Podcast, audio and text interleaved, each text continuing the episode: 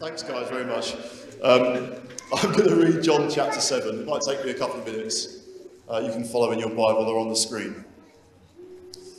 After this, Jesus went around in Galilee, purposely staying away from Judea because the Jews there were waiting to take his life. But when the Jewish feast of tabernacles was near, Jesus' brothers said to him, You ought to leave here and go to Judea, so that your disciples may see the miracles you do. No one wants to become a public figure. Uh, no one who wants to become a public figure acts in secret. Since you are doing these things, show yourself to the world. For even his own brothers did not believe in him. Therefore, Jesus told them, The right time for me has not yet come. For you, any time is right. The world cannot hate you, but it hates me because I testify that what it does is evil. You go to the feast. I'm not yet going up to this feast because for me, the right time has not yet come. Having said that, he stayed in Galilee. However, after his brothers had left for the feast, he went also, not publicly, but in secret. Now at the feast, the Jews were watching for him and asking, Where is that man? Among the crowds, there was widespread whispering about him. Some said, He is a good man. Others replied, No, he deceives the people. But no one would say anything publicly about him for fear of the Jews. Not until halfway through the feast did Jesus go up to the temple courts and begin to teach. The Jews were amazed and asked, How did this man get such learning without having studied? Jesus answered, My teaching is not my own. It comes from him who sent me.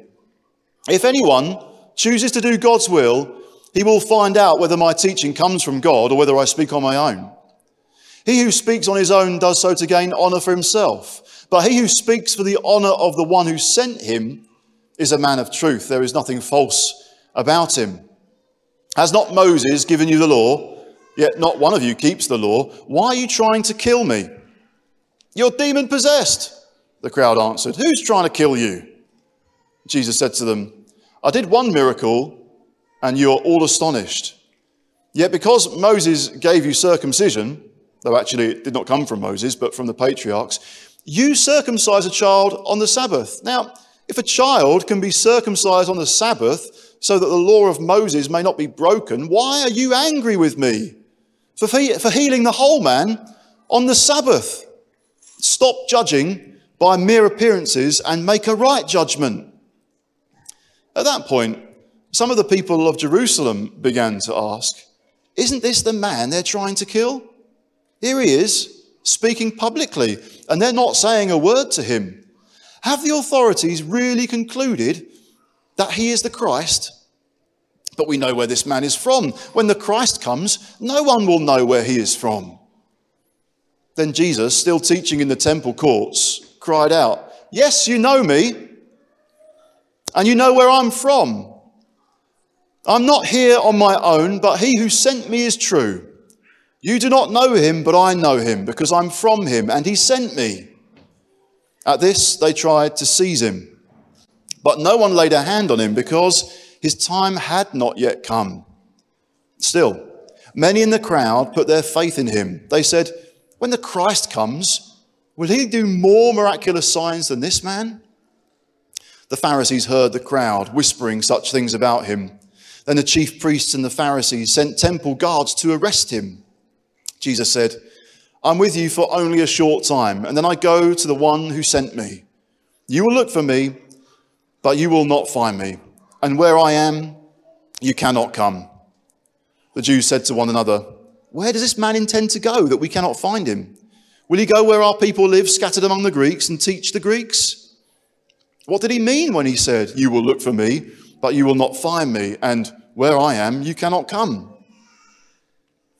On the last and greatest day of the feast, Jesus stood and said in a loud voice, If anyone is thirsty, let him come to me and drink. Whoever believes in me, as the scripture has said, streams of living water will flow from within him. By this he meant the Spirit, whom those who believed in him were later to receive. Up to that time, the Spirit had not been given, since Jesus had not yet been glorified on hearing his word. Some of the people said, Surely this man is the prophet. Others said, He's the Christ. Still others asked, How can the Christ come from Galilee? Does not the scripture say that the Christ will come from David's family and from Bethlehem, the town where David lived? Thus the people were divided because of Jesus. Some wanted to seize him, but no one laid a hand on him. Finally, the temple guards went back to the chief priests and Pharisees who asked them, Why don't you bring him in? No one ever spoke the way this man does, the guards declared. You mean he's deceived you also? The Pharisees re- uh, retorted. Has any of the rulers or of the Pharisees believed in him? No. But this mob that knows nothing of the law, there is a curse on them. Nicodemus, who had gone to Jesus earlier and who was one of their own number, asked, uh, Does our law condemn a man without first hearing him to find out what he is doing? They replied, Are you from Galilee too? Look into it, and you will find that a prophet does not come out of Galilee. Uh, this passage is like a whirlwind around Jesus. Um, who, frequently, people are just saying, you know, this man, that man, loads of different uh, questions, uh, opinions, ideas, people trying to get a handle on who Jesus is. Uh, John, uh, who's writing this gospel, has come to faith in Jesus, and he said right at the outset, uh, in chapter one, the, the, prologue, he's made his kind of big sweeping um, introduction explaining to us um, that Jesus is more than just a man. He is God come in the flesh. He is the Word made flesh amongst us. Uh, the God who created the whole universe and breathed it all into existence is the one we're reading about here, having become uh, human, Jesus Christ. And he's he, he paints things in very stark terms. I don't know if you remember, um, often uh, John will talk about light and darkness. And he'll talk about the offer of eternal life, and he'll talk about the possibility of eternal death. And he speaks right at the beginning of the, the reaction that uh, Jesus would receive. It says in John chapter 1, verse 9, the true light that gives light to every man was coming into the world. He was in the world, and though the world was made through him, the world did not recognize him. He came to that which was his own, but his own did not receive him. Yet to all who received him, to those who believed in his name, he gave the right to become children of God. So God comes into the world in the person of his son, and there is this kind of potent reaction. We see through John's gospel, there are people coming to faith, there are people believing, and there are people following. Um, that changes their life completely. And there's uh, other reactions uh, uh as people um, reject him and turn away from him. Uh, so uh, we've seen that in the last few chapters. This, it kind of, the volume, as it were, gets turned up. After introducing Jesus, after setting the scene, after showing us what he does and what he teaches and what he says, we get a glimpse of that, a summary, if you will. Then, then this chapter and the recent chapters just show that this reaction is becoming more intense. People are choosing Jesus, people are following Jesus, others are rejecting him um, in, in very stark terms. So we saw that when, uh, when Kieran took us through um, second half of chapter 6 uh, last, last time round, we see that Jesus was saying, I'm the, I'm the bread of life. You've got to eat me. Uh, and for some people, this is just it's too hard a teaching. They are uh, offended by Jesus, and so they leave. His own, his own disciples, people who had begun to follow him, turning away. And Jesus then says to those who are, who are left, Are you going to go too? And they say, Well, no, but you have the words of eternal life. So there are, there are those who've just had enough. That's it, we're done, we're out of here. We've had enough of Jesus, he has offended us. And you have others saying, there's nowhere else to go. He's, he's the only one with words of eternal life. So Jesus gets that reaction, and he's not, as it were, trying to avoid it either. Uh, looking at all the different conversations that take place in this chapter, there's much, I suppose, upon which uh, we could look at and, uh, and dwell. Here's just a few things that I'd particularly like to draw out uh, from John uh, chapter 7 uh, for us to consider. And the first is this The world, the world hates Jesus. It's here starkly in the passage. We see it in the conversation that Jesus has with his brothers. Well, his, his half brothers, the, the kids that were born to Mary and Joseph after he, uh, after he was born. and we find out here that, uh, that his brothers don't really believe in him. Maybe watching from a bit of a distance, they've seen about six months ago at the last feast, Jesus started talking about being the bread of life, and it just really didn't go down so well. You know, he, he could have had a few more focus groups or something, just kind of road tested that particular teaching, but there he went, he just full blast, everybody, the whole crowd heard it, and lots of people didn't like it. So they've seen the signs, they've seen the miracles, and they just left. It looks like Jesus' following is, is dwindling. You know, if he's going to be something, if he's going to be someone, he really needs to sort that out. So, so go on, Jesus, go up to this feast and maybe change your tune a little bit this time. Let people see the miracles, let people hear slightly different teaching perhaps this time, and then you can gather a bit more support. You can, you can, you can uh, have more people choose to follow you. Uh, and that kind of betrays that the brothers really, they don't believe in him. If, if there was a vote being taken, a list of candidates, who, who is kind of God's man? Who, who is God's chosen one? Who is God's king? See a big list of the names, Jesus at the bottom. His brothers are just not ticking that, ticking, crossing.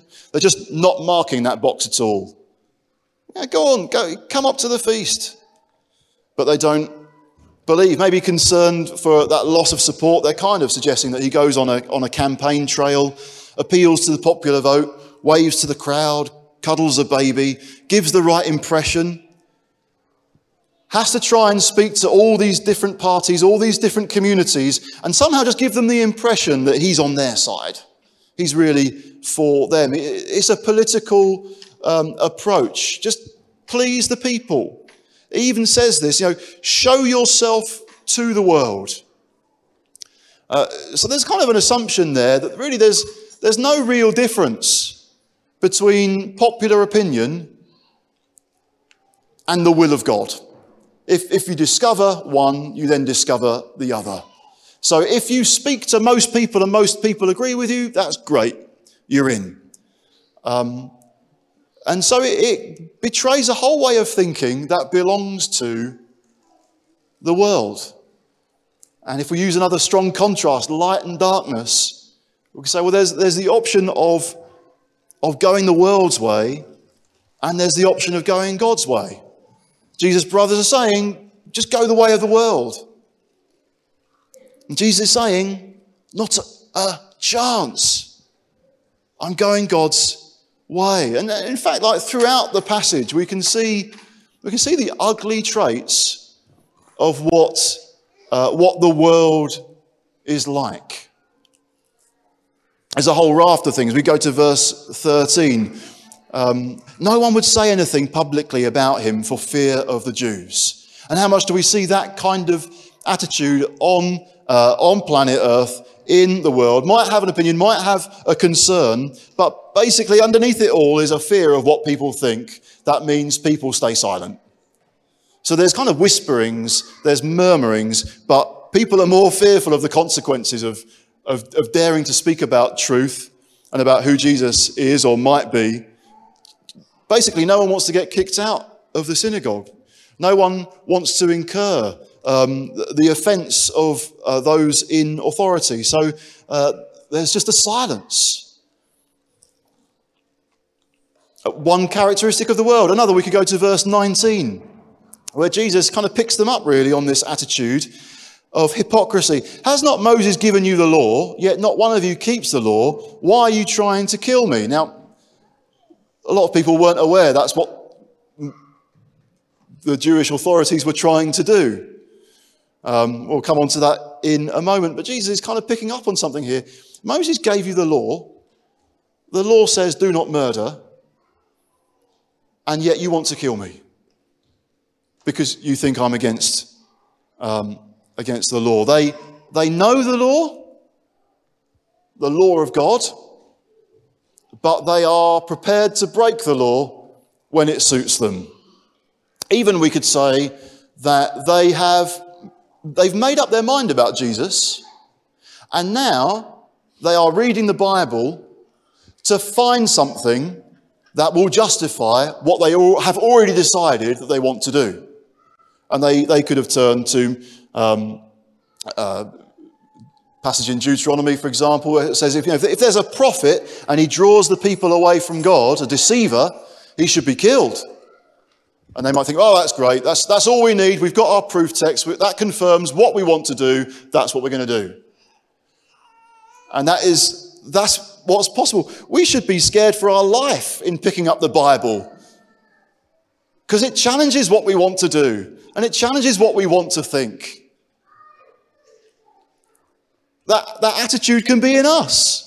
That we're just flicking through the pages hoping to find something that we already know we like rather than have our lives changed or potentially turned completely upside down because his authoritative word comes to us and pierces our hearts and we realize, I've got to change. But it's so easy in the world to read the Bible and say, well, how, how can we change this?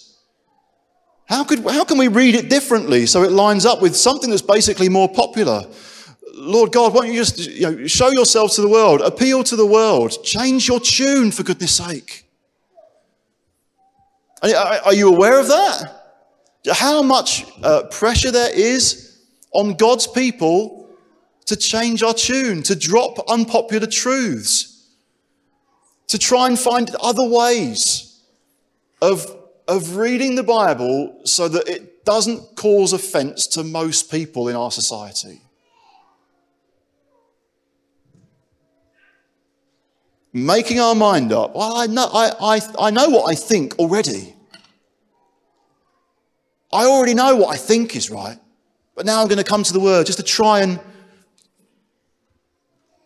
add weight to my own opinion. There's other ugly attitudes in the world. We could go to verse 20. You know, when the crowd don't understand, you're demon possessed, the crowd answered. Who's trying to kill you? So in the world, what we see is just insult someone if you don't quite understand what they're saying. Uh, we see that later on in how people respond, well, how the Pharisees respond to Nicodemus, who, who dares just to very gently say, maybe we should hear him out. Maybe we should listen to Jesus. And they just reply, Are you from Galilee too, country bumpkin? Look into it, you'll find that a prophet does not come out of Galilee.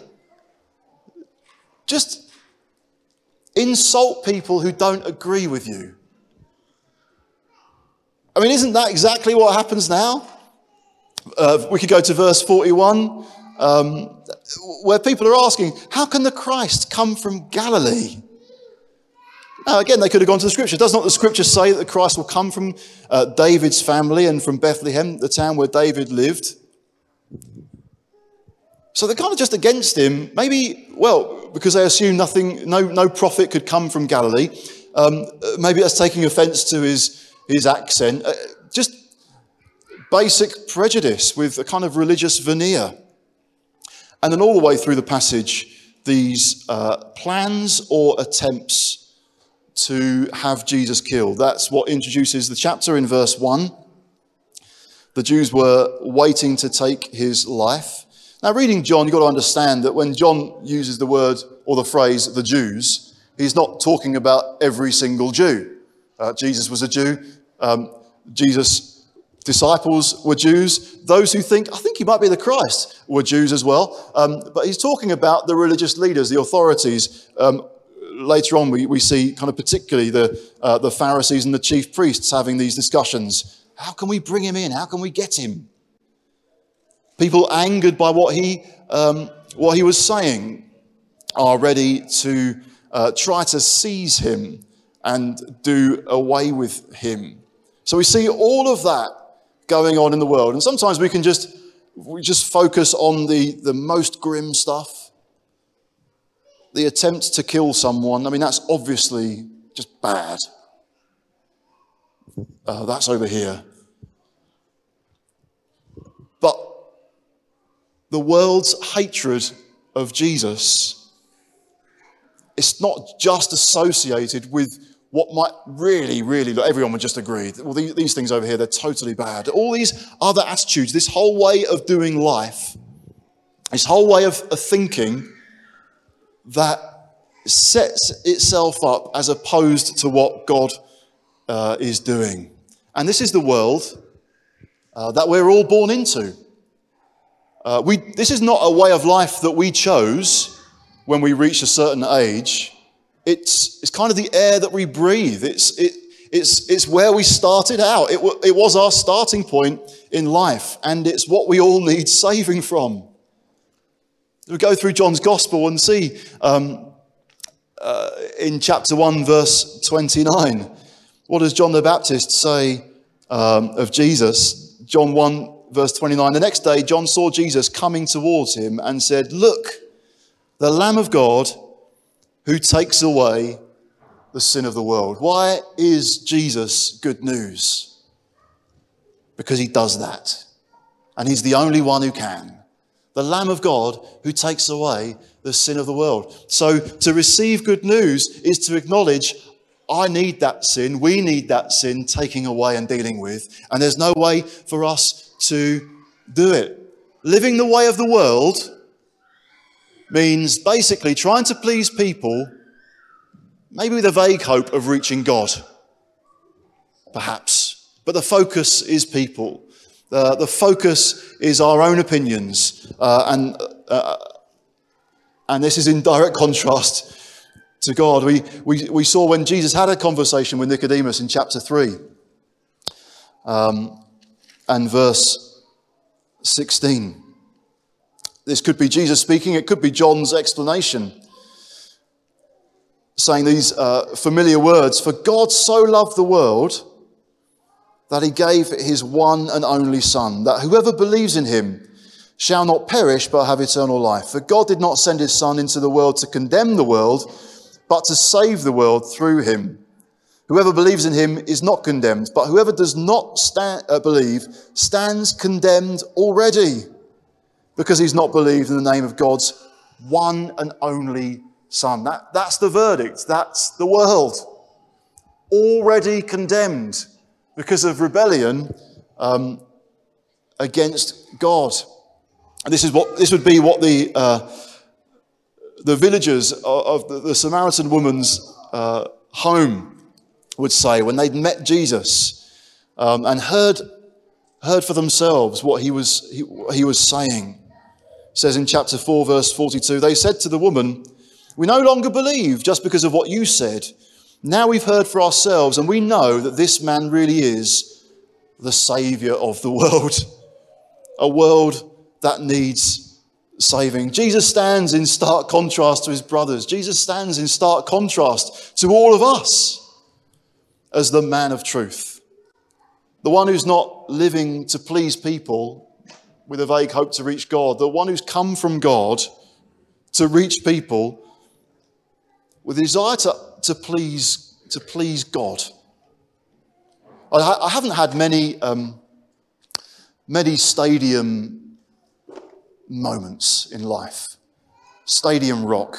But I have, uh, you know, we've perhaps been in those kind of scenarios where you know you go and see one of your favourite artists um, to avoid ridicule, I won't mention anything now. Um, and you just know, you must know you've really made it if you can just like stop playing your song. Maybe you don't even have to hold out the microphone. And, and tens of thousands of people uh, sing your words back to you. Like the, the biggest echo chamber in the planet. You know, that, that kind of moment, think, wow, I, I've really made it. I love these people. These people love me. I could, I could sing these words, but they, they know them all and they'll sing them back to me. Whoa. No, it wasn't that. Um, and um, there's so many things that as, as believers we could say and know that people would just say it back to us. Yeah, you sing it out. You tell us. Yeah, you, you could sing it or we could sing it. We're all in agreement here. Those are the words. That's the script. That's the truth. And I remember this guy just sat right next to me, and it's like he wasn't, he was kind of there, and then not really doing anything. And then his favorite song came up. And, and he just, he went for it. He was just totally nailing all the weird lyrics So it's like part of the back catalogue I hadn't really appreciated. Okay, it was Billy Joel, but I might have told you that before. Yeah? Oh, it's the same illustration every time, isn't it, really? Um, just nailed all the lyrics. And it's like, you know that as a believer, or you know that for Jesus to stand up and speak in the temple, he would know loads of people don't agree with this, but here I go. And there are loads of things now to say, just think, yeah, I just know. We just know, don't we? The world is not about to chant us, chant it back to us. God's designed marriage between, between one man and one woman. Come on, Neil. Yes. But uh, that's easy to say here, uh, relatively speaking. And there's other things that we can kind of get together about. And it is good. It's good to encourage one another with truth. Because there are so many scripts out there. There are so many songs, as it were. There's so many lyrics. And if you're at school, I mean, it's probably always been hard to be a believer. Because the world has always hated Jesus. The world has always hated having its evil exposed by someone, one person who is utterly, totally, consistently committed to truth. Someone who is totally, utterly committed to pleasing God in each and every single situation. It's only Jesus. You and I know that we kind of ebb and flow. And sometimes we get blown about, and sometimes we're a bit confused, and sometimes we're not absolutely clear, and sometimes we chicken out. We know that. And we know that we were part of the world that needs saving. The world hates Jesus. That is not a storm that is about to stop before we get to glory. Yep, headwinds. Yep, we know a little bit about headwinds. And there, might, there are storms in life that God can still and silence in a moment. But if we are waiting for the world to stop hating Jesus before he comes again, it's not going to happen. We're not going to get to that point where everybody loves what Christians say. It's never going to happen. Let's not wait for that moment thinking that, well, if, if you know, on a good day with a following wind, if, every, if I discern that everybody already agrees with me, I'm just going to slip in my faith. I'm just, just, going to, just going to talk about my faith in Jesus. That moment is never going to happen. And it's important for us in this day and age to resolve. We're not waiting for it to happen. It's easy sometimes, I think, to look back, imagine some other golden age in history, and think it must have been easier then. It must have been easier then. It is so hard now.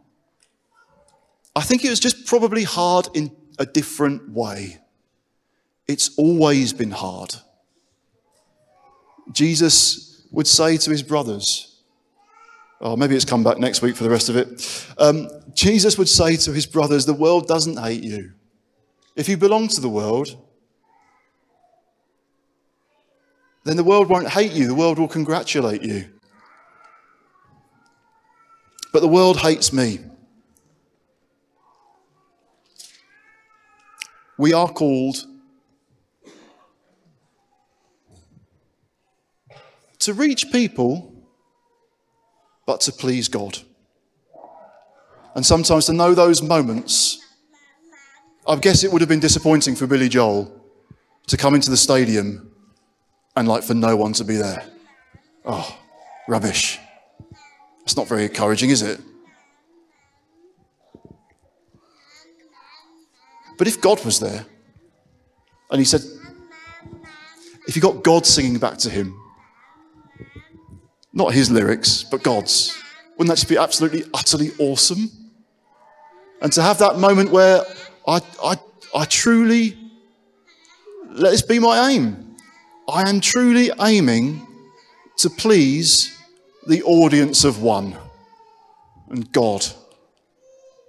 And to know not just Him echoing back my thoughts, but me lining myself up with Him. That was the first thing.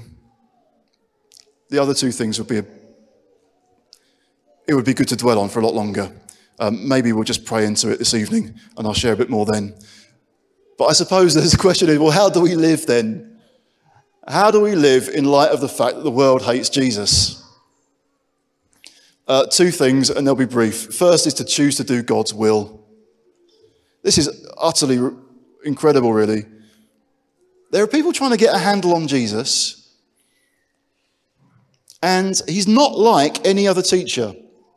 Because loads of people would have said, Well, I think what that other rabbi thinks. And that other rabbi from a century ago, yeah, I'm kind of in line with him. And kind of, that, that is a good way, I suppose that's a humble way nowadays of teaching. You often find that a church leader or spiritual leader uh, will, will have that one person that really kind of sparks their enthusiasm. Uh, you know, that might be Charles Spurgeon, or it might be Dr. Martyn Lloyd-Jones. For others, it might be N.T. Wright, or you know, that, that person who really just grabbed my imagination and helped me to see. And so people are trying to get a handle on Jesus, but he doesn't do that. He doesn't say, Well, I'm with this rabbi and that rabbi and that teacher and so on. He says, No, I've just come from God. And so I'm speaking to you from God. And you can imagine them thinking, Well, how, how did you get such learning, Jesus? But how, how do we kind of work you out? And he says in verse 16, My teaching is not my own, it comes from him who sent me. If anyone chooses to do God's will, he will find out whether my teaching comes from God or whether I speak on my own.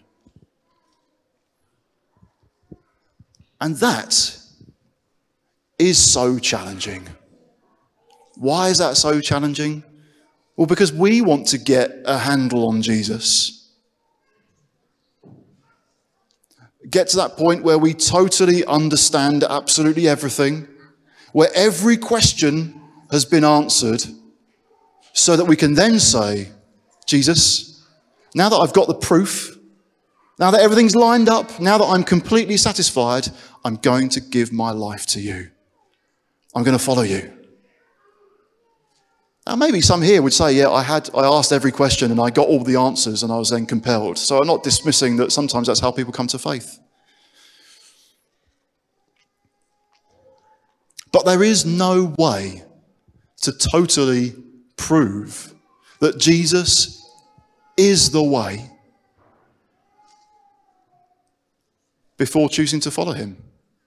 And maybe you're here, maybe you're listening online, maybe you're um, sat listening and you're, you're still waiting for some point to come where you've got your guarantee, you've got your certainty, you've got every question, every it's all lined up. It's checkmate. I'm in.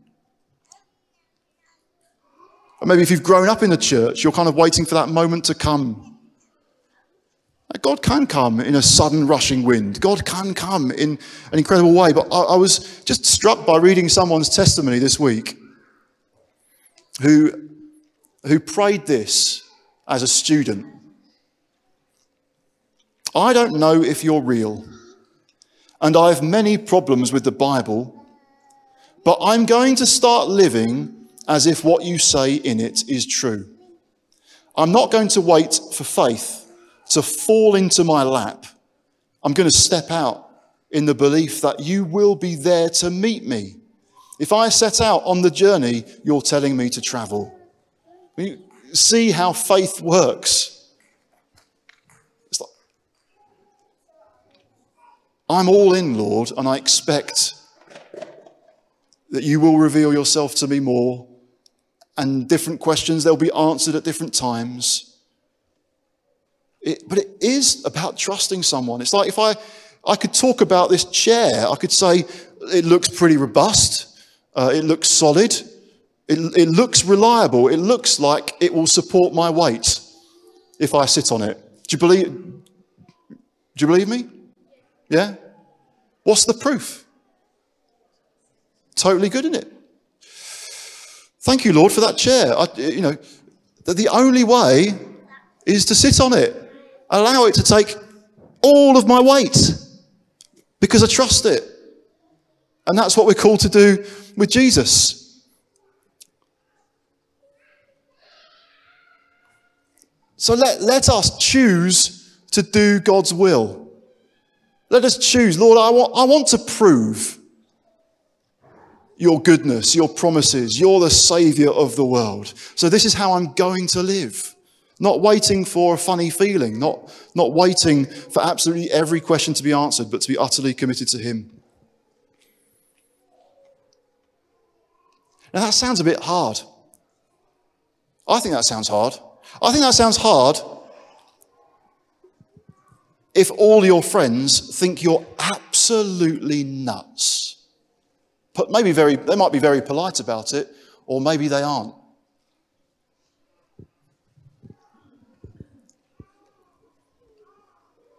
I, I could listen to the world. I can go the way of the world. There are thousands of voices influence, wanting to influence my life, the decisions that I make, the path that I choose. But I'm setting that aside and I'm choosing to trust God I'm choosing to trust His word. I'm choosing to trust that it's real and true about who Jesus is and what He has done. I'm staking everything on that. I'm, I'm all in, like a baptism. I'm just all in. Are, are you all in? Are you trusting? What, what steps of obedience might we be choosing this week? Those of us who who have put our trust in Jesus, who have received eternal life, we can still get sucked into the world's way of thinking. We can, we can still want to play to the crowd a little bit. We can still just prefer easy, comfortable life. But this is challenging us. There isn't some middle way in that regard. I'm, I'm in the world, or I'm, I, I belong to the world, or I belong to God. And it's that or that. It's not both. So let's just not pretend. If they hated Jesus, if no one hates me, what am I doing with my life for Jesus? Is my challenge. Maybe we'll pray about that this evening. So let's choose to do God's will and let us receive what Jesus promised. The significance of this particular festival is massive. I'm sorry not to have the time to go through uh, the detail of the Feast of Tabernacles, which was sometimes called the Feast of Booths, which is not a party down at Terry and Julie's house. In fact, the, the office, if you went into the car park and looked, looked at the single story office, when, when this building was a synagogue, that was an area for this particular feast, this festival.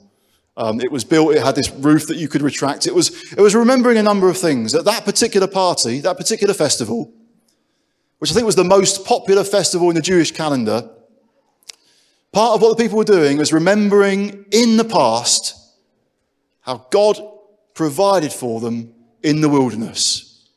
They'd, they'd come out of Egypt and they were following Moses and they were, they were trusting in this God. They'd escaped from Pharaoh. And after a while, it was just hard. They were thirsty. They're in a wilderness and they're crying out and they're thinking to themselves, should we just have gone back? Shall we just go back? This is hard work. And maybe you might identify with that if you've reached that decision to follow Jesus, but now the Christian walk is into a bit of a headwind. There are challenges. You're looking around thinking, where are the resources to make this life work and seem more plausible? Um, shall I just go back? Should I just forget Jesus? Should I just sack church? Should I just do something else? So if you, that festival was, rem- was to remind them that Moses struck a rock and this water gushed out that provided for everyone. God knows how to provide for people in the wilderness. God knows how to provide from seemingly nothing. He knows how to do that from Jesus. They were remembering in the past. God's been faithful and God provided. They might be looking in the present and giving thanks in the present. Because partly what that festival was about was giving thanks for harvest, grapes, and fruit. Saying, Thank you, God, that you sent the rain, because we need you. So giving thanks in the present and looking ahead in the future.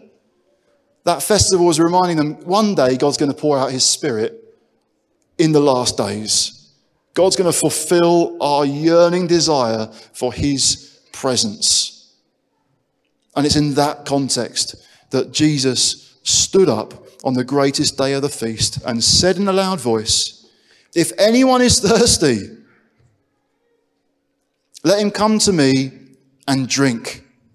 Whoever believes in me, as the scripture has said, streams of living water will flow from within him. And it has to be that. And we've got to press in, in faith, to know that God has poured out the Holy Spirit, that He is available, making the presence of Jesus real in the believer who's taking God at His word. Because with headwinds and with a world that hates Jesus, we need more than just our own personal resources, our own enthusiasm, our own insight, our own energy. I mean, if anyone is thirsty, what a joke. Is anyone thirsty? No, we're all sorted, thanks, Jesus. We're all perfect. We're fine. No, we're not. We're thirsty too. Surely we are. But let's be thirsty with faith. I believe. I believe in the scripture. I believe in living water. I believe that God can provide what no one can actually see, but the presence and the power of the Holy Spirit. So that when we're doing life, we can push through a headwind, we can keep going, and we can speak up and we can be bold. And we can nail our colours to the mast and say, I'm living to please God and to know his presence. There's going to come a point where Jesus is gone. Uh, where I'm going, you can't follow, he keeps saying. He knows his time is short. His time is coming. It's not quite come yet. When the time comes, he's going to die and give his life to be that sacrifice to take away sin. And we could just look back to glory days and think, well, that was it. If only we'd been then. If only we'd lived then. If only we'd lived in the 1990s. If only we'd lived in the 1970s. If only we'd lived in the 18th, 1800s. If I, there's some other time in history where it would be awesome to be a Christian, it's pretty hard at the moment. But no, let's not, let's not do that. Let's be encouraged by the past, but let's say right now, the Spirit is available. Let's choose to obey God. Let's choose to follow Him. And let's choose to believe He provides everything we need for life and godliness. Amen. I'm going to pray. Let's worship.